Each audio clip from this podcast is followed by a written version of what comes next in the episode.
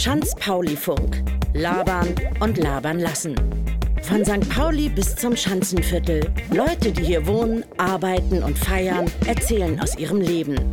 Willkommen zu Geschichten zwischen Kiez, Kultur und Kiosk.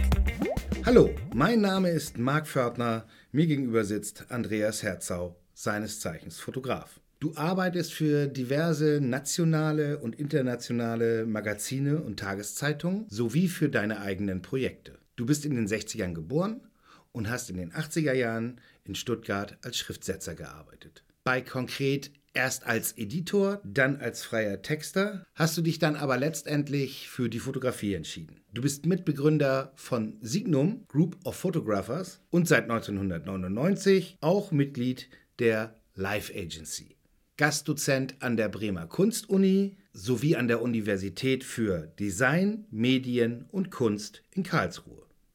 Meine erste Frage an dich. Du bist nicht nur Fotograf, du warst auch Journalist. Oder bist du das eigentlich immer noch? Machst du tatsächlich immer noch beides, fotografieren und schreiben?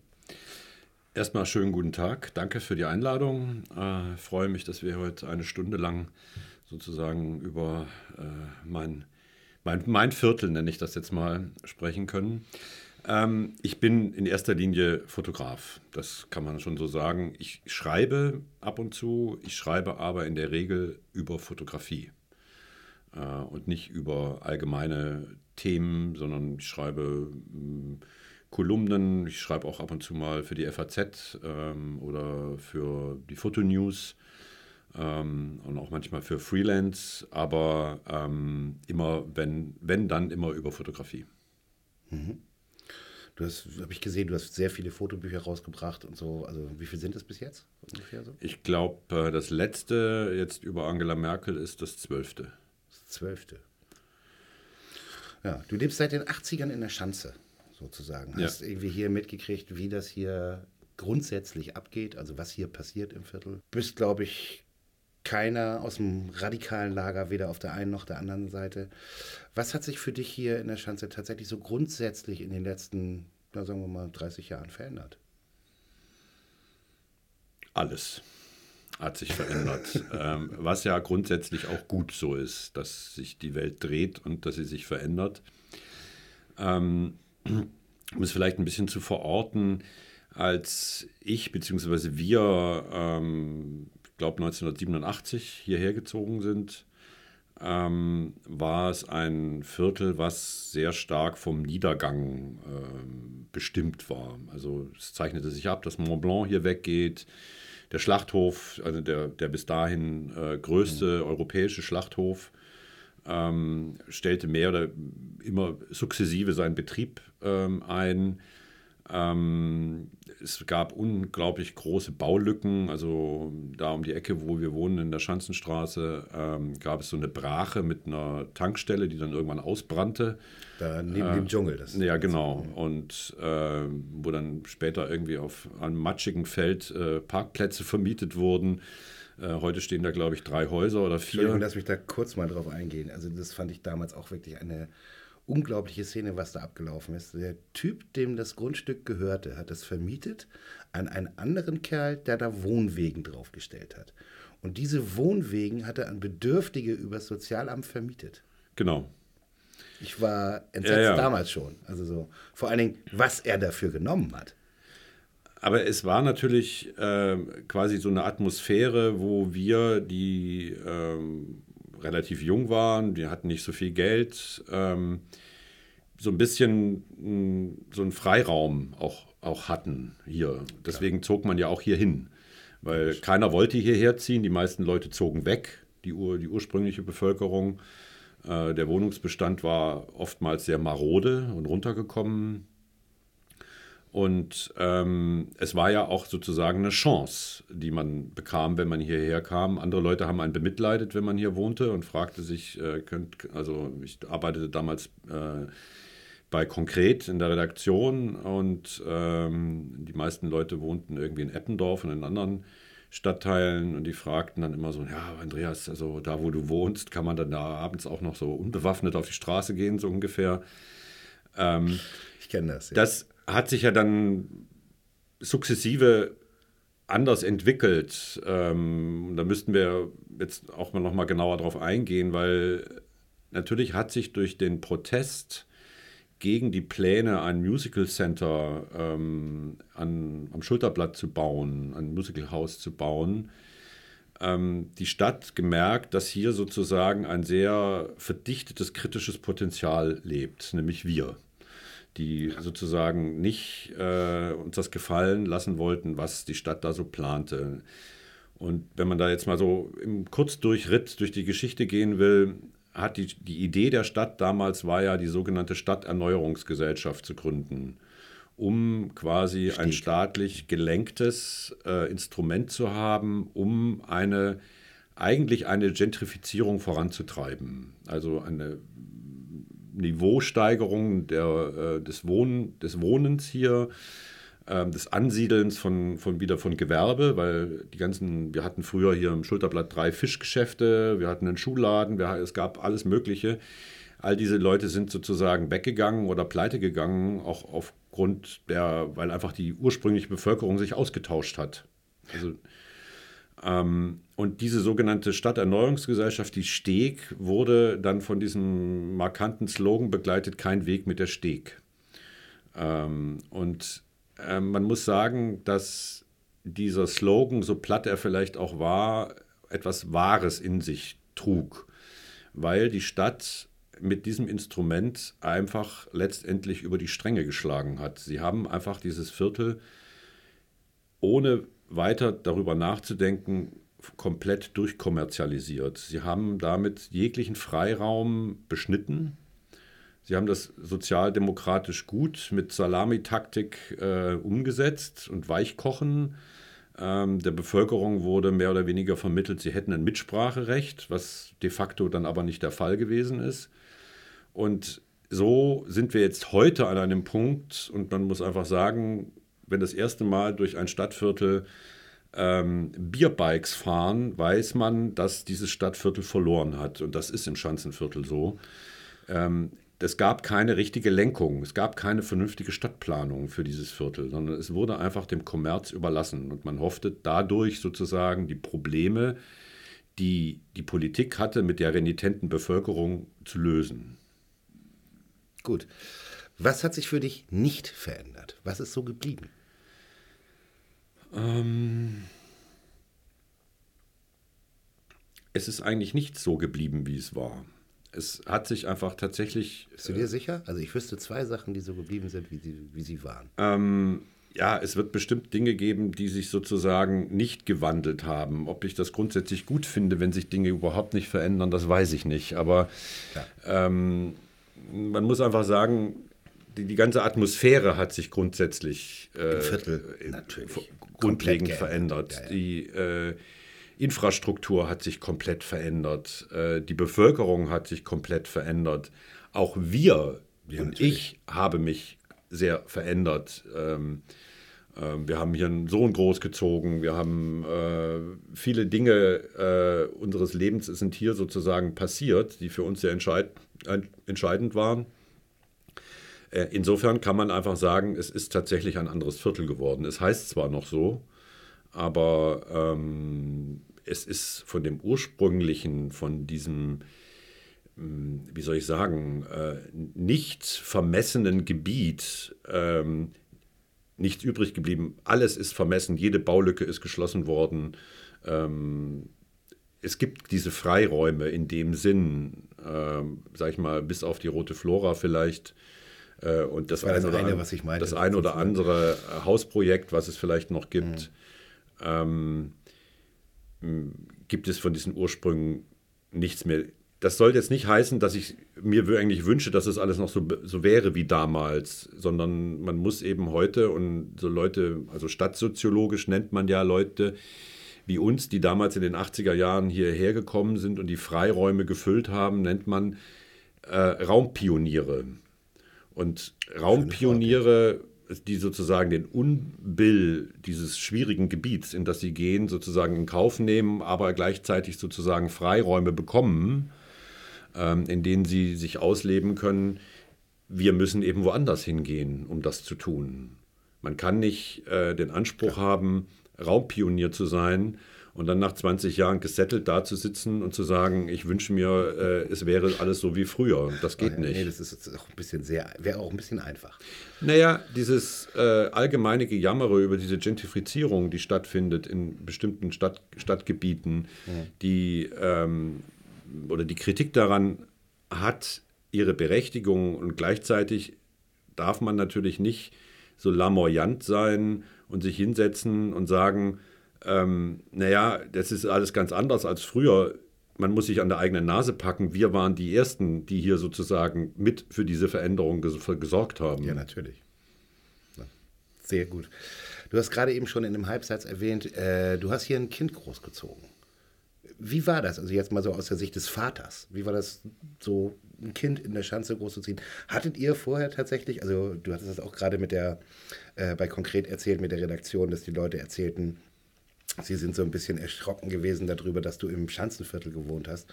Und ich kenne diese Aussagen auch. Also früher meine Eltern, als sie gehört haben, ich wohne im Schanzenviertel oder ich arbeite im Schanzenviertel, dann hieß es immer so, oh Gott, die bösen Banditen, was ist da denn los? Kann man da überhaupt hingehen? Und gerade, was du auch meintest, nachts irgendwie rausgehen und so. Wie war das sozusagen als Vater, äh, ein Kind hier großzuziehen in der Schanze? Mm, ich sag mal so, ähm, es gab, glaube ich, äh, bei uns in der Familie kurzfristig die Überlegung, ob das eine gute Idee ist, das, äh, ein Kind im Schanzenviertel großzuziehen. Gleichzeitig ähm, vertrete ich, und ich spreche jetzt mal nur für mich und nicht für meine Frau, mit, ähm, wobei wir das natürlich alles beides gemeinsam entschieden und auch äh, sozusagen praktiziert haben. Ähm,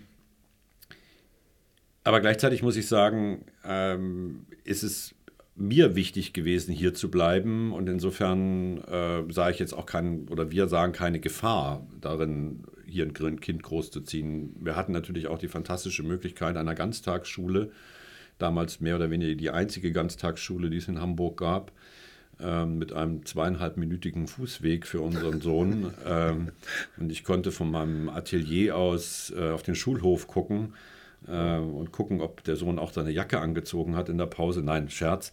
Aber ähm, das sind natürlich auch sehr, sehr, sehr gute, sehr gute Möglichkeiten. Man hat die kurzen Wege. Und ähm, ich bin auch der Meinung, und ich sage mal, das Ergebnis gibt mir vielleicht auch recht, ähm, das sind andere Anregungen, die ein Kind, ein heranwachsender Mensch sozusagen hier bekommt, als wie wenn er das im Speckgürtel äh, in einer Reihenhaussiedlung mit äh, 16 Quadratmeter grünem Rasen irgendwie bekommen würde. Ähm, aber ähm, es sind eben andere Kompetenzen, die man hier als Jugendlicher oder als Kind lernt, die im Zweifelsfall für ein Leben auch sehr prägend und auch sehr hilfreich sein können und sind. Sehr schön. Das heißt also, euch hat es eigentlich gar keine Probleme gemacht, um das mal kurz zu machen. Mm. Ja, nicht wirklich. Also nicht zumindest, zumindest lag es nicht an dem Viertel, wollen wir mal so sagen. Jetzt müssen wir ein bisschen persönlicher werden. Ich weiß ja nicht, bist du Vegetarier? Bist du Vegetarier? Nein. Dann kann ich meine nächste Frage auch stellen, weil ich finde das nämlich eigentlich immer sehr kultig, das auch selber zu tun. Gehst du ab und zu zu Salzbrenner und isst mal so einen kleinen Kartoffelsalat und eine Wurst? Nie. Oder? Nie. Nein. Ist dir nein. zu heftig? Ähm, nee, ich stehe einfach auch nicht so auf Würstchen. Und außerdem, ich muss sagen, ich habe ja das Viertel erlebt, als hier sozusagen der Schlachthof noch im Hochbetrieb funktionierte. Ja. Und wir wohnten, äh, wir wohnen da im dritten Stock, mit, damals noch mit Einfachverglasung. Und vor unserem Haus war eine Ampel. Und es waren immer so riesige Container-LKWs, die mit Anhänger mit vor, vor, uns, vor unter unserer Wohnung anhielten, sodass quasi an der ganzen Fassade die Scheiben vibrierten, wenn die da vor sich hin dieselten an dieser roten Ampel. Und dann guckte man runter und guckte in riesige Container voll mit Schweineköpfen und äh, diesem offenen und die Krähen und äh, Möwen äh, sammelten sich immer da in der Schanzenstraße. Also ich sag mal so, ähm, ich achte ich esse Fleisch, aber ich achte darauf, welches Fleisch ich esse. Okay. Jetzt wissen wir das auch. Gab es Momente, wo du hier wegziehen wolltest, also aus dem Viertel? Ähm, Ja, und ich bin auch mehr oder weniger weggezogen. Ähm, oder wir.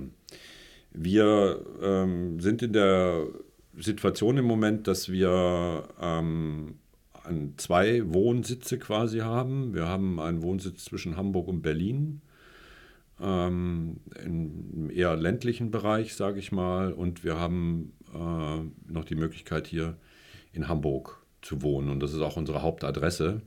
Aber wir haben einen Ausgleich sozusagen gefunden für uns, weil dieses Viertel in seinem Alltag einfach sehr, sehr anstrengend geworden ist. Also wir, ähm, ich sag mal so, wenn man hier am Samstag bei gutem Wetter äh, seine Wochenendeinkäufe macht für die Woche und mit vollen Tüten irgendwie nach Hause geht, ist man echt genervt über diese vollgestopften äh, Fußgängerwege mit Touristen, die da sich in Dreierketten vor einem sozusagen durch die Stadt bummeln. Mal abgesehen davon, dass man an manchen nach guten, nach schönen Sommernächten am Sonntagmorgen, wenn man hier die Brötchen holen geht, das Gefühl hätte, hier wäre nachts mal die Love Parade durchgezogen. So zugemüllt ja. ist das hier. Ähm, also es ist schon, ähm, und das eben hat sich auch verändert. Das Viertel ist einfach anstrengend geworden. Früher war es anstrengend und anregend.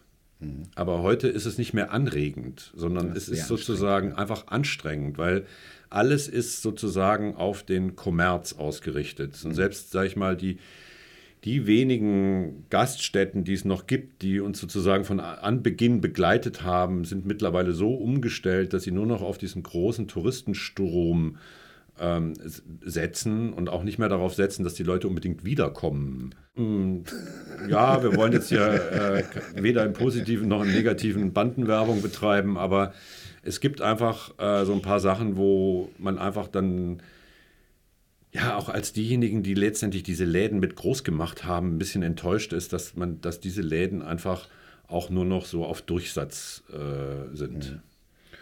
So, wir haben jetzt noch ein paar Fragen zu deiner Person oder vielmehr erstmal möchte ich gerne wissen, ich habe in dem Beitrag über dich gesehen, im, was war es, Deutschlandfunk TV oder so.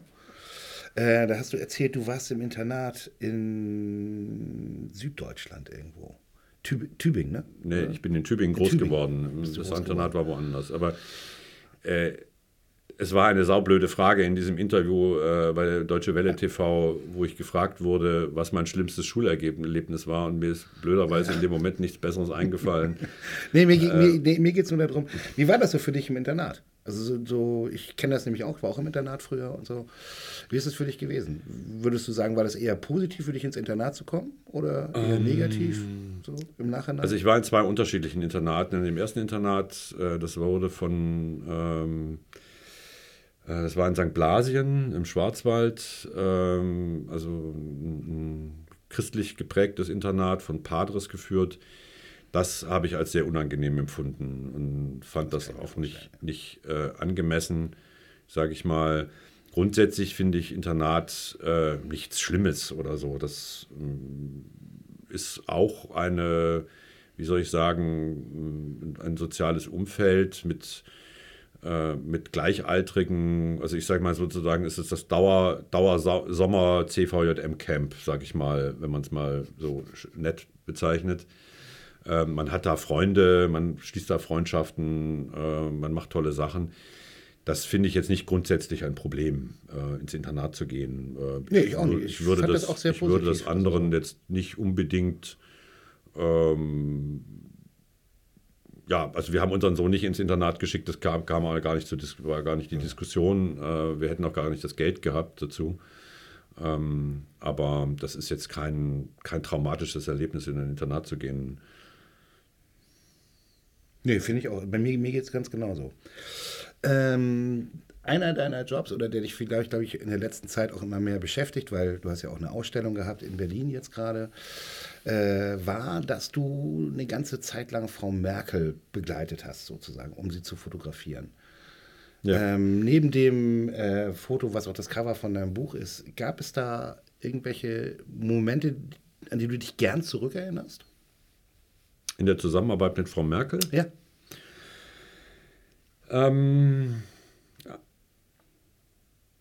ja, so spezifisch nicht. Grundsätzlich macht mir dieser Beruf sehr großen Spaß. Ähm, und insofern ist es, das ist zwar anstrengend und Arbeit bleibt Arbeit, ähm, ähm, aber vielleicht muss ich auch ein bisschen was dazu sagen, warum ich überhaupt dieses Projekt über Frau Merkel auch gemacht habe, um, Bitte gern. Äh, um zu, damit man es versteht, weil ähm, für mich war das Spannende ähm, am Beginn eigentlich, dass ich so festgestellt habe, dass es eine mediale Verunsicherung darüber gibt, dass eine Frau die mächtigste und einflussreichste Frau der Welt ist. Das, wir sind, auch die Medien sind darauf getrimmt und darauf geschult oder haben gelernt, quasi mit der Macht in männlicher Form umzugehen. Sie wissen, wie sie das darstellen. Sie wissen auch, wie, was sich männliche, also männliche Politiker ähm, wünschen, wie sie dargestellt werden. Und plötzlich war das eine Frau. Und ähm, ich hatte das Gefühl auch, dass sowohl in der Bildauswahl als auch in der Bilderstellung eigentlich man immer nach einem Fehler sucht in der Person Merkel. Nicht in der Politikerin, sondern in der Frau ja. Merkel. Dieses, dieses klassische, diese repetitiven Bilder über diese heruntergezogenen Mundwinkel, äh, all diese Dinge. Und ähm, ich fand das, obwohl ich nun wahrlich kein CDU-Anhänger bin und auch kein CDU-Fan, ähm, interessant, das festzustellen und habe einfach gedacht, ich, es würde mich reizen, ähm, mal auszuprobieren, wie fotografiert man eigentlich tatsächlich adäquat, also auch dem Amt und auch mit dem Respekt, der adäquat ist gegenüber so einer Person, die, ähm, soweit ich das einschätzen kann, wirklich einen harten Job macht. Ob sie ihn gut macht oder nicht, das ist eine ganz andere Frage. Aber ja. die hat lange Tage und mhm. wenig Wochenenden, sage ich mal. Ja. Ähm, und diese, es ist sozusagen ein Versuch, sie fotografisch auf Augenhöhe, ja, fotografisch auf Augenhöhe zu begegnen. Und ähm, da gibt es jetzt nicht, nicht speziell die eine oder andere Situation, die in irgendeiner Weise für mich äh, besonders toll oder lehrreich oder sonst irgendwie was gewesen ist, sondern ähm, dieser ganze Zeitraum, was jetzt gute acht Jahre gewesen sind, die ich an diesem Projekt mehr oder weniger immer mal wieder so Phasen gearbeitet habe, einfach auch festzustellen, dass Frau Merkel eine sehr umgängliche, witzige Person ist, die sehr humorig auch ist, die ähm, sehr unprätentiös in ihrem Verhalten ist, also die mhm. alles andere ist als das, was wir an männlichen Politik, also an diesen so, das was jetzt immer so gesagt wird, die alten, äh, die alten weißen Männer, weißen mhm. Männer sozusagen, ähm, die sich auch in Szene setzen. Wir haben das jetzt hier bei Merz erlebt äh, und, und auch bei Spahn, ähm, ähm, die sich dann ich sage mal, immer so, so breitbeinig hinsetzen und denken, damit haben sie schon sozusagen die halbe Miete gewonnen. Ähm, oder die, da haben sie schon, mit schon die halbe Miete verdient. Ähm, das macht sie eben überhaupt nicht. Eigentlich ist ihr, und das macht das Fotografieren auch so schwierig, oder hat es oftmals so schwierig für mich gemacht, ihr ist es eigentlich ein bisschen egal. Okay. Es sind eher die Berater und Beraterinnen, die wiederum, und das hat sich sehr verschärft in den letzten Jahren, äh, versuchen, quasi eine möglichst umfassende Kontrolle über das Bild zu erlangen. Klar. Äh, dazu eine kurze Frage. Wie, wie bist du da sozusagen, also rangekommen? Hast du gesagt, ich mache jetzt Merkel-Fotos oder das hat sich, dazu gekommen? Das hat, hat sich jemand angerufen und hat gesagt, Frau Merkel würde, hat jetzt wieder mal zwei Wochen Zeit, Sie können kommen, machen Sie mal Nein, es, hat, es hat sich ergeben. Ähm, ich habe ähm, wofür ich auch viel Dresche bekommen habe, mm, die damalige Wahlkampfkampagne von Ole von Beust in Hamburg da kommen wir gleich dazu, das habe ich ähm, wo ich gefragt wurde damals, ob ich ähm, über viele Wochen hinweg Ole von Beust begleiten könnte. Mhm. Und habe dann mehr oder weniger eine riesige Reportage, also die ich auch ungesteuert gemacht habe, ähm, von Ole von Beust gemacht. Und der Clou damals war, dass die Agentur, die das betreut hat, ähm, in dieser Wahlkampfzeit sukzessive, ich weiß nicht, über 20 unterschiedliche Motive aus dieser Reportage plakatieren hat lassen, sodass er am Mhm. Ende, und das war das, was am, eben, worum es eben auch so ein großes Medienecho äh, entfacht hatte, äh, in ganz Hamburg, also ich kann sagen, meine größte Schwarz-Weiß-Ausstellung, die ich jemals hatte, irgendwie hing. ähm, weil ganz Hamburg hing voll mit Schwarz-Weiß-Bildern von mit Ole von Beuys, die auch relativ ungewöhnlich waren. Ja, ich, mich angeguckt, die fand ich auch gut. Also Die es sind wirklich waren, gute Bilder. waren keine äh, gestellten, gestagten, äh, auf Hochglanz polierten Werbefotos, sondern es war tatsächlich sehr authentisch. Mhm. Äh, natürlich inszeniert durch die Auswahl der Motive und all diese Dinge. Es ist Werbung. Das war eigentlich so der Mann bei der Arbeit. äh, ich ja, es war so Man at Work. Genau. Äh, das war so der Tenor. Und aufgrund dieser Kampagne äh, bekam ich dann die Anfrage eben, ähm, ob ich das nicht auch in ähnlicher Form von Frau Merkel machen könnte. Also aus, war es mehr oder weniger aus ihrem Büro. Also richtig Bundeskanzleramt ruft bei Nee, das ist nicht an und Bundeskanzleramt. Frau Merkel hat ja zwei Berufe. Sie ist, so. sie war bis letzte Woche Freitag CDU-Vorsitzende. Vorsitzende. Ach ja, Verzeihung. Und äh, sie ist Bundeskanzlerin und ähm, den Wahlkampf machen die Parteien. Insofern war es die CDU, die äh, bei mir gefragt hatte. Und ich hatte, das war ein langes Hin und Her und war auch nicht einfach. Ähm, letztendlich war es dann gut. Ich hatte gesagt, dass ich das mache, aber nur quasi unter der Bedingung, dass ich dann auch langfristig ein eigenes Projekt daraus machen kann.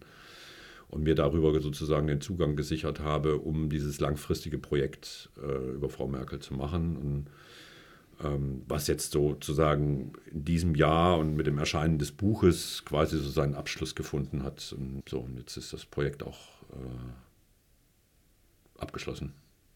Okay. Frau Merkel hat sozusagen eine Menge hier veranstaltet in der Stadt, unter anderem auch den G20-Gipfel, so, bei dem du auch sehr viele Fotos gemacht hast.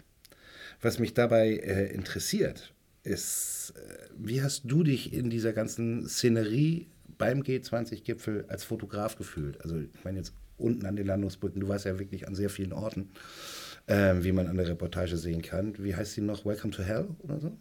Ne? So hieß die Demo. Ja, so hieß die Demo und äh, wie hat de- deine Fotostrecke? Hat Ja, die habe ich dann auch so genannt. Also ist, wobei man, man muss sozusagen die, die Anführungsstriche mitlesen. Es ist quasi eine ironische Brechung. ja, Tage im Juli hast du es genannt. Ne? Nein, so heißt das Buch. Ein Buch So heißt das Buch, So heißt ein Buch ähm, von einer Gruppe von Fotografinnen und Fotografen, die, äh, das ist neulich vorgestellt worden im Museum der Arbeit, das Buch, ähm, die sehr bewusst ähm, ein sehr breites Spektrum äh, an Fotos in dem Buch ähm, veröffentlicht haben, um zu zeigen, um, um eigentlich auch gegen das, was jetzt quasi nur übrig geblieben ist, diese riesigen Krawalle, die bei uns hier vor der Haustür stattgefunden haben, sondern dass es eben auch sehr viele andere Aktionen, friedliche Aktionen, Massenproteste ge gegeben hat, Schülerstreiks, ähm, weiß nicht, Paddeln auf der Alster und so weiter und so fort. Also ja, ja, kleine Piratenboote auf der Elbe. ja, also dass man sozusagen dieses bunte Spektrum in Erinnerung behält und nicht nur ähm, diese ja, acht Stunden, die hier Freitagabend äh, im Schulterblatt und in der Schanzenstraße und am Pferdemarkt abgelaufen sind. Also wir kennen das ja eigentlich öfter, ich nenne das Schanzenspiele sozusagen. Es war ja früher fast immer am 1. Mai vor der Flora, brannten Telefonzellen und gibt es ja gar nicht mehr, aber äh, Müllcontainer und so wurden über die Straße geschoben. Ich kann mich selber erinnern, wo Uwe und Kai irgendwie, der draußen sitzt gerade, irgendwie noch äh, kleine Randalierer aus Pinneberg irgendwie von Müllcontainern weggescheucht haben. Aber nochmal zurück zu meiner Frage. Wie hast du dich gefühlt, als du dazwischen standst? Ich meine, das ist dein eigenes Viertel, ne? Und trotzdem musst du sozusagen so eine Art Objektivität bewahren, also für dein Auge sozusagen. Naja, ähm, Fotografie ist nie objektiv. Also das ähm, ist, es ist immer sozusagen ein Ausschnitt aus der Wirklichkeit äh, und der Fotograf inszeniert immer automatisch seine Wirklichkeit, sag ich mal, nämlich indem er das fotografiert, was er für wichtig hält. Ähm, aber letztendlich, ähm, ich meine, ich habe das, ich habe diese vier Tage mehr oder weniger rund um die Uhr fotografiert äh, im Auftrag des Stern, Magazin Sterns damals. Ähm, hatte das auch von langer Hand geplant, dass ich das fotografieren will, diesen G20-Gipfel, egal sozusagen, was, was dabei jetzt nun rauskommt. es zeichnete sich so relativ klar ab, dass das so abläuft. Das mhm. war irgendwie, ähm, ich sag mal, Malen nach Zahlen. Ähm, weil alle Beteiligten haben, ähm, ich habe ja auch so einen Text dazu geschrieben, äh, damals für die, äh, für die Fotonews, ähm, der auch auf meinem Blog zu lesen ist, über die Gefahr, über die Gewalt der Bilder, mhm. ähm, wo einfach alle Beteiligten alles dafür getan haben, dass es so kam, wie es kommen musste. Also ich habe im Vorfeld versucht, ähm, eigentlich eine Vor-G20-Geschichte zu fotografieren, indem ich ähm, sehr intensiv bemüht war, auch mit der Unterstützung der, äh, von der Redaktion des Sterns, ähm, die Vorbereitungen, die Sicherheitsvorbereitungen zu fotografieren.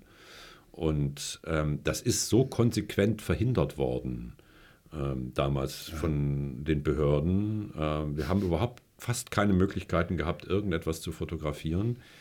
Das gipfelte dann darin, dass ähm, ja auf der anderen Elbe-Seite dieser Untersuchungsgefängnis da gebaut wurde oder diese, diese Haftanstalt für Container.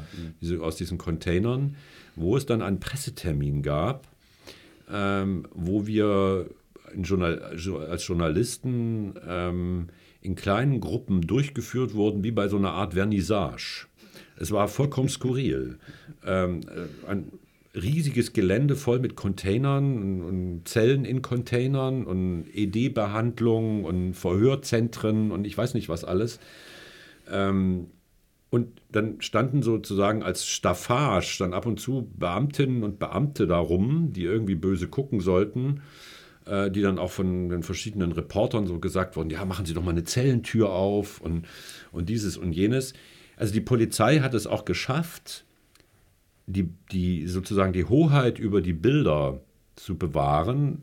In dem Fall besonders, weil am nächsten Tag sowohl das Abendblatt als auch, ich glaube, die Bildzeitung und die Morgenpost haben dann so gestagte Bilder aus diesem Rundgang gezeigt, so mit der sinngemäßen Überschrift, hier werden ab nächste Woche die Randalierer eingeknastet.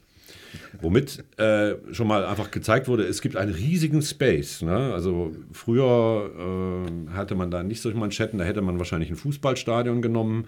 Äh, das kommt heute nicht mehr so gut. Deswegen macht man das etwas eleganter. Aber ähm, damit wird natürlich auch sozusagen im Vorfeld ähm, eine Atmosphäre erzeugt, die sozusagen von Gewalt geprägt ist, ohne dass es schon überhaupt Gewalt gegeben hat. Selbstverständlich, ja. Und ähm, dann muss man natürlich auch dazu sagen, dass ähm, das, was wir dann an dem Freitagabend im, im Schulterblatt erlebt haben, war äh, auch mit Ansage. Das war, es war relativ klar, dass es äh, an dem Abend in irgendeiner Stelle sozusagen in der Stadt richtig knallen wird, weil es natürlich auch Gruppierungen gibt, und das wissen auch die meisten Journalisten und Journalistinnen, die sozusagen das zur Methode erklärt haben. Ja. Randale ja, das kaputt machen. Genau. Also ähm, ich glaube nicht, dass es so weit geht, dass, es, dass sie sagen würden, macht kaputt, was euch kaputt macht, weil dazu werden dann manchmal die falschen Sachen kaputt gemacht. Aber ähm, es war einfach absehbar. Es war vielleicht nicht in der Intensität absehbar, ähm, aber letztendlich haben sich alle Beteiligten diese Bilder gewünscht. Und äh, diese Bilder sind auch ähm, nicht zufällig entstanden. Das war kein Zufall, sondern ähm, da haben einfach die Zutaten gestimmt. Und die Grundzutat war einfach auch zu sagen, wir laden zum G20-Gipfel in die Messehallen im angrenzenden Schanzenviertel ein, die sozusagen Erdogan, äh, Trump, all diese äh, sozusagen diese ganzen Unsymps dieser Welt, äh, um es mal noch freundlich zu sagen, ähm, und dann kann man nicht erwarten, dass hier alle nett zu Hause sitzen und sagen, ja, äh, jetzt ist hier halt der Erdogan und der Trump äh, hier um die Ecke. Ähm, da muss man eigentlich davon ausgehen, das kann man sich an drei Fingern abzählen, ähm, dass die sozusagen auf Protest stoßen werden und dass da man den Protest auch nicht sozusagen äh, in der Form artikulieren konnte, wie man das vielleicht hätte machen können ähm, mit einer großen Demonstration, die, ja. äh, sondern es gab unglaubliche Einschüchterungen, es gab unheimlich starke Reglements und es gab eine unheimliche Hysterie zu dieser Sicherheitsfrage. Ähm, und gleichzeitig gibt es natürlich, und das muss man eben auch umgekehrt sagen, Gruppierungen, die nur hierher gekommen sind, um zu randalieren. Um, um zu randalieren, weil das zu ihrem Konzept gehört. Ja, ja, klar. Also viele Umlandleute, also wir haben ja mitgekriegt, dass tatsächlich 80 Prozent der Randalierer tatsächlich nicht aus dem Flora-Umfeld stammten. Und ähm, mich als Fotograf ähm, und auch als Bewohner dieses Viertels, ähm, ja, ich sag mal so, ich habe es ein bisschen auch so genommen, wie so, was du vorhin sagtest, so diese Schanzenfestspiele. Ne? Also ja. das, was wir kennen. Ich meine, wir haben, und es wird ja auch es gibt ja eine unheimliche Geschichtslosigkeit, was diese Auseinandersetzung angeht. Man muss ja einfach sagen, es wurde jetzt immer so geredet, wie wenn eine noch nie dagewesene Gewalt hier ge geherrscht ja, hätte. Das ist sehr witzig. Was totaler Quatsch ist, wenn ich mir überlege, wie Ende der 80er Jahre ähm, die eine dieser großen Solidaritätsdemonstrationen für die Hafenstraße, wo 10.000 Autonome sich in der Innenstadt behelmt und mit Knüppeln bewaffnet aufgestellt haben und äh, hier durch die Stadt gezogen sind, um zu sagen, wenn ihr die Hafenstraße angreift, dann gibt es richtig Ärger. Und es gab Ärger. Ähm, oder die Auseinandersetzung, die es in Wackersdorf oder in Gorleben ja. gegeben hat. Ähm, das Startbahn West, äh, ganz, genau. ganz intensive ähm, Mainzer Straße. Es gibt ganz viele, 1. Mai in Berlin, 88 als Bolle brannte und, und so, ja. oder hier oder Getränke Hoffmann. Ähm, also das, da wird immer so getan, wie wenn das so ein ganz neues Phänomen wäre und das ist einfach Quatsch. Ja, wir wussten das ja schon. Also wir wussten das ja vorher und wir wussten auch, was passiert. In meinem Dunstkreis hat mir jemand erzählt, die haben tatsächlich versucht, den Gipfel äh, zu verschieben, weil die Polizei Hamburg tatsächlich Frau Merkel und das Bundeskanzleramt gewarnt hat, macht das bitte nicht, das ist hier das ist wie Öl ins Feuer kippen. Können wir das nicht irgendwo anders veranstalten? Und tatsächlich hat Frau Merkel das in dem Sinne dann durchgedrückt und gesagt, nein, das findet in Hamburg statt. Wir sind ein Rechtsstaat und deswegen kann das in jedem Ort in Deutschland stattfinden. Was aus Ihrer Sicht ja wahrscheinlich auch grundsätzlich richtig ist, ist es natürlich Quatsch, wenn er sich an Herr Scholz dann hinstellt und sagt, das ist wie Hafengeburtstag. Also das ist irgendwie ähm, natürlich eine vollkommene Fehleinschätzung gewesen. Und es ist auch, sage ich mal, auch letztendlich eine Verniedlichung der Probleme, die in dieser Welt herrschen. Also ich meine, man, das, was Herr Erdogan in den letzten Jahren gemacht hat, das, was Herr Trump macht, das sind keine Lappalien, nee, äh, sondern das sind massive Angriffe, ähm, die da stattfinden auf demokratische Strukturen, auf Menschenrechte. Ähm, das, ja, das muss man, glaube ich, jetzt nicht weiter ausführen. Ja. Ich habe äh, zwei Fotos, oder vielmehr, ich habe mir mehrere Fotos von deiner Fotostrecke über die G20 angeguckt. Zwei davon habe ich mir mal rausgepickt. Eins war, ähm, das ist ein Blick aus einem Haus über Schulterblatt und man sieht nur gepanzerte Fahrzeuge und eine riesen Staubwolke. Ich habe so das Gefühl, es ist in einem Krisengebiet. Irgendwie Beirut. Hafenrand, Hafenrandstraße war das. Das war unglaublich. Da habe ich gedacht, was ist denn da los gewesen? So, so vier gepanzerte Wasserwerfer hintereinander. Das war schon sehr. Das äh, war gruselig. die Situation, als die Demonstration am Freitag, nee, wann war diese Welcome to Hell Demo? Freitag. Donner, der beide, ne? Don Donnerstagabend, glaube ich. Donnerstag, Donnerstag als die angegriffen wurde, das war genau in der Situation. Ja, fand ich echt gruseliges Foto mitten in Deutschland. Das war schon sehr merkwürdig. Äh, und das zweite Foto, das, was mich etwas amüsiert hat, ist genau das Gegenteil gewesen. Du hast zwei nackte Blondinen, die barbusig sozusagen äh, und nackte Hintern äh, einmal in deine Kamera halten. Wo, wo war das? Also wie ist es zu so einer Situation gekommen? Ah. Weil ich sehe im Hintergrund Wasserwerfer und Polizisten. Ja, und die, hab, die haben da vor so einem Wasserwerfer äh, performt quasi. Ich glaube, das waren zwei äh, Prostituierte auf dem Weg zur Arbeit äh, Davidstraße, Ecke, ähm, wie heißt die Straße, die dann oben rechts abgeht? Ähm, naja, Ende Davidstraße Richtung Hafen. Äh, da war das. das war, ich bin da gerade vorbeigelaufen ähm, das war ein vollkommen absurdes Spektakel ja, ja. und es ist auch eher so ein ironisches Foto. Also ja, habe ich mir auch fast gedacht. Aber es ist wirklich, es zeigt die Situation schon sehr gut irgendwie mit den ganzen Wasserwerfer und Polizisten dahinter. Ja, äh, als Fotograf äh, machst du auch Porträts, habe ich auch gesehen. Eins, was mich äh, äh, beeindruckt, weiß ich nicht, ob das das richtige Wort ist, aber äh, für jemanden, der eigentlich normalerweise gar nicht für Politisches steht, ähm, du hast Jorge González fotografiert. Für die Süddeutsche Zeitung, habe ich das richtig rausgelesen? Ich habe sehr lange sehr viel äh, Porträts fürs SZ-Magazin gemacht. Für diese Rubrik sagen Sie jetzt nichts. Das ist ein Kurzinterview ohne Worte. Also da werden Personen äh, Fragen gestellt und die sollen nicht mit Worten antworten, sondern mit Gesten. Und äh, das war ein Auftrag. Okay. Ganz schlicht. War, wie, wie war das? Hast du kurz Bock zu erzählen, mit ihm zusammenzuarbeiten? Weil man kennt ihn ja nur aus dem Fernsehen unter Hallo Chicas und sowas. Und, ne? Das war's. Ähm, Hallo Chicas, genau so war's.